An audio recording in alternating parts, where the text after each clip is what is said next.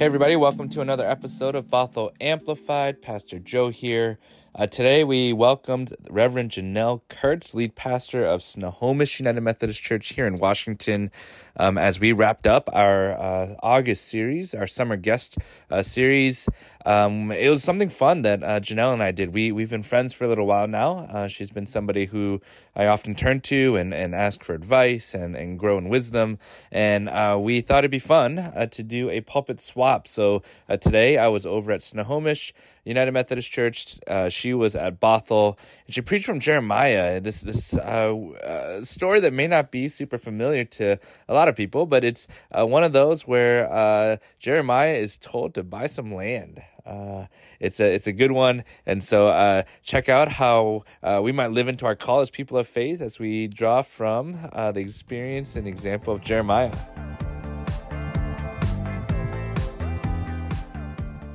Good and gracious God, open our hearts to hear your word, that we would receive it and open our hands to put it to work. May the words of my mouth and the meditations of our hearts be pleasing and acceptable to you. Amen. About a year or so ago, my good friend Courtney was getting ready to move. And my other friend Hannah was trying to convince her to come buy her neighbor's house so they could live next door to each other. And so we were gathering as we do every week via video chat. We've done this for 10 years, by the way, before the pandemic made us do it. We were together on video chat, and my friend Hannah starts in on her sales pitch. She's like, Hey, Courtney, the house next door is for sale. You should see it. It's a great house. It's really big. It's got four bedrooms, a nice neighborhood, a finished basement, great neighbors, dead end street. And then she really goes for the sale. She's like, It has a washing machine and a dryer, and they work. Now, this is funny because my poor friend Courtney has had the worst luck with washers and dryers, so that was really the selling point. And at this point, Hannah starts screen sharing and is just going through the pictures, selling her on the house. And then she says, There's just one thing. It is terribly overpriced. And then she pauses. She holds her breath and she looks at me directly through the screen. You know, when sometimes you're in a group video chat, but someone's staring right at you? That's what happened. She goes, Oh, Janelle, you're not going to want to hear this. Okay.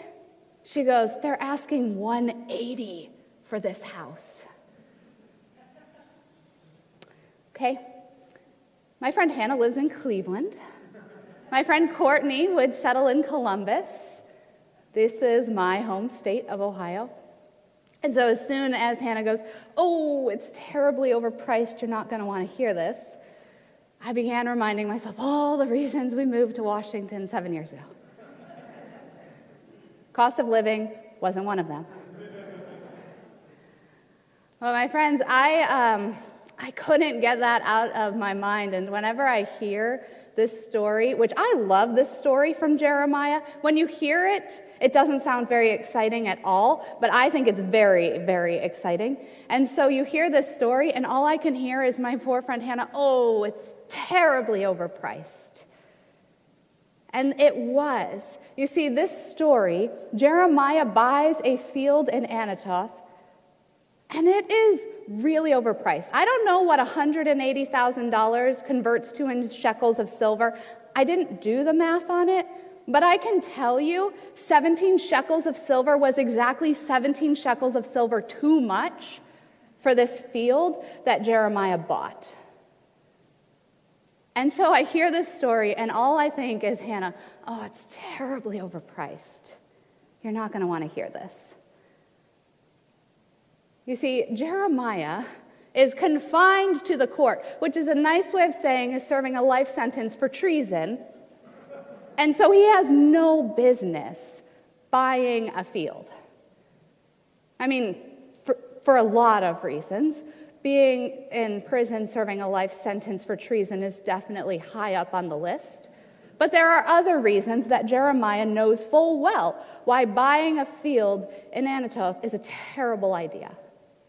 Because Jeremiah is in prison serving this life sentence for treason because he has prophesied that Babylon, the enemy, is at the gate and is about to like take everyone away. It's going to be terrible. And you can guess that Babylon is not going to care who actually holds the deed to the land when they come in. And yet, this, this is the time that Jeremiah is like, let's find 17 shekels of silver. Let's buy that field. I say this, you and I, we don't have history together, so you, you don't know. I do say this half jokingly, half serious, but also as someone who's pretty open about mental health, uh, my own, and how to support that. So I don't say this lightly. I'm pretty sure the only reason it makes sense for Jeremiah to buy this land right then is if he was trying to submit like an insanity plea deal to get his sentence reduced. It does not make sense. That is how absurd what Jeremiah does is. That's how absurd it is. And yet, that's not what he is after at all. Jeremiah buys this field because he is somehow absolutely clear on his calling, absolutely clear on God at work in the world. And so he is ready to buy this field. If you don't recall Jeremiah, the prophet, his call story, I love it. He was the one who said, I'm way too young, don't call me to this. I resonate with that a lot. I'm way too young, don't call me to this. But Jeremiah's call was very clear. Jeremiah was going to be a prophet who would destroy and pull up and tear down, but then, but then, he would also be the prophet who would get to plant and rebuild. And I think of this story as Jeremiah finally, finally getting to the place where he gets to live into that calling of planting and rebuilding. So Jeremiah hears the word from God Your cousin will come to you, and he will say, Buy this land, and I want you to buy it even though you are also the very one who is doing my word and is proclaiming my word, saying the enemy is at the gate. I need you to buy the land. It's a great sign act of hope that God is not done with the people yet. No matter every other circumstance around them. God is asking, Is anything too hard for me? And Jeremiah answers by pulling out his pockets, finding 17 shekels of silver, and buying that field. That's Jeremiah's answer. And he does it in full view of everyone, too. So he calls Baruch, he calls him over, he gets all the right people to record it as a legal deed and a document, and he puts it in an earthenware jar. He gives it to Baruch to hold on to because Jeremiah knows that this hope needs to be able to last for a while. This isn't the kind of investment that is going to flip quickly. This is the kind of hope that really needs to last. So Jeremiah does this in public so that there are witnesses to see his willingness to put his money where God's mouth is what I think of in this story. Jeremiah is putting his money where God's mouth is to buy the deeds of hope for a future generation. To buy the promise, well, not buying the promise, but to invest into, participate with the promise of God at work in the world. For Jeremiah, his faith means risking his reputation on God's own reputation. It means doing that bold, risk taking, nonsensical seeming thing for faith. Because he believes that indeed nothing, nothing is too hard for God. Indeed, God is not done with us yet. A very definition of faith that Hebrews offers later on the assurance of things hoped for, confidence of things unseen. Jeremiah buying the field at Anathoth is exactly that. His reality was prison bars, an enemy at the gate, it was exile. And yet, somehow, even in that place, he trusts in God's promise of redemption and return. That somehow fruitfulness will come to a place that may seem fallow and has worse days ahead for it still. And yet, that's not its end. So, Jeremiah buys the field. I told you this is an exciting story. Suddenly, suddenly that land doesn't seem quite so overpriced anymore. I mean, sure, whoever took those 17 shekels of silver is laughing all the way to the bank, but Jeremiah knows that that land is not so overpriced. This purchase is not just a reckless action of a prophet who has lost his senses. This is an act of, of hope. This is a down payment on God's radical power and promise yet to come. This is Jeremiah realizing that he is not just the one who says God has promises, but he is the one who participates in those promises. Not just waiting for God to make it come to pass, but willing to show up too. I never thought I would have a favorite real estate story. Like, let's just be honest. What I know about real estate location, location, location, nothing else. But this is it. This has got to be my favorite real estate transaction story in all of history. Because Jeremiah buys the field, and what he is doing is he is buying the deeds of hope. He is buying the deeds of promise and redemption for a generation yet to come. The story always makes me think, too, of the many saints who have gone before us who have done just that in our lives. I'm sure you have those folks. Hopefully, your community has those people who have bought the deeds of hope and promise for you. And now we are those called to do the same for another generation.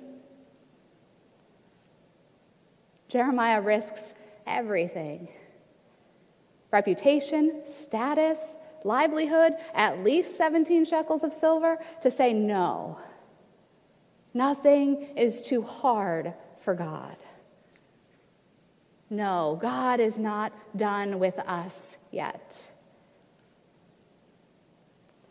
As I said, I am convinced the only way Jeremiah could possibly do this, I don't believe he was some superhero person. I believe he was really clear on God's call and work in his life. And so he could give of himself in this way because he knew it wasn't ever just about a business deal. He knew that this was his way of participating in God's promise. This was his calling to build and plant anew after all that time. But, siblings in Christ, Jeremiah is not the only one who I think is put to the question is anything too hard for God? I think it's one we wrestle with all the time as disciples as those entrusted with the promises of God to bring it forth in the world around us. Jeremiah is not the only one asked to take some bold risks for God's promises. He's not the only person being asked to buy some fields in the assurance that another generation will again live there, have their lives there, know God there. There are literal and figurative fields all around us. And I don't, I don't know your context all very well, so I don't know where that's going to land for you. I don't know what your literal, figurative fields are for you, but I know we have them. I know that we have people and places and communities that are longing, longing for God's redemptive words to speak. I know that there are friends, there are neighbors, There are grandchildren, there are entire generations who have only ever heard the voice of the enemy at the gate calling out its fear, calling out its threat, calling out its violence, its chaos, its hatred. There are those who are longing to hear a word that God is not done with them yet and who are more than that, longing to see people of faith do a sign act that makes that promise true in their lives. As I do understand it, you as a community have been in a season or a time, I don't know what season means, how long that is, a season of discernment, listening for God's leading and your community's needs, about what it means to become Christ in the community to become Christ in a community that's connected to yours, but maybe different than yours. And you still might not know how that will unfold. You may know that you're not going to be the one to enjoy the fruit of it. And yet, siblings in Christ, we are the disciples of Jesus Christ who are called to serve a vision of God's kingdom come that extends far beyond our own small field that extends far beyond here and now into every fallow land, every exiled heart. We are the ones like Baruch who are entrusted with earthen jars full of the deeds of God's hope, God's promises, that we would protect them fiercely, tend them well. We are those like Jeremiah who are called to buy a field of God's promise for another generation. Because you know what I realized? You know what really, really comes at a terrible cost? When we as people of faith won't do that.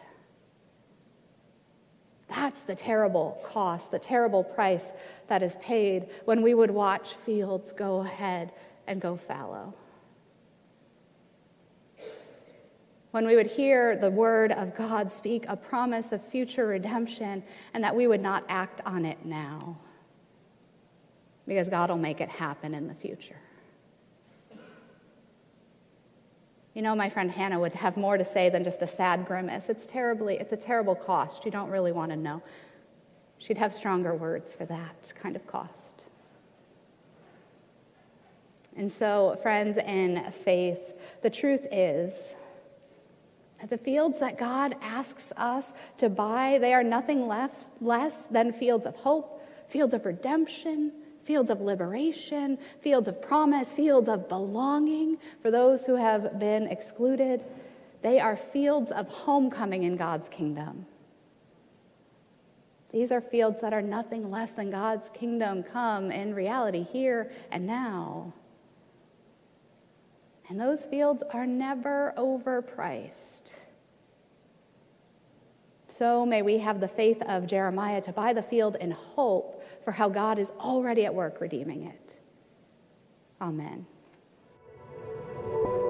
All right, so that was Reverend Janelle Kurtz uh, preaching from Jeremiah, uh, really challenging us to invest in our communities, uh, both local and and uh, maybe even further out. But but what does it look like for us to invest, uh, not just for today, uh, but for future generations as well? How do we discern how God is calling us as a community of faith and as individuals to put our money where God's mouth is? I love that line.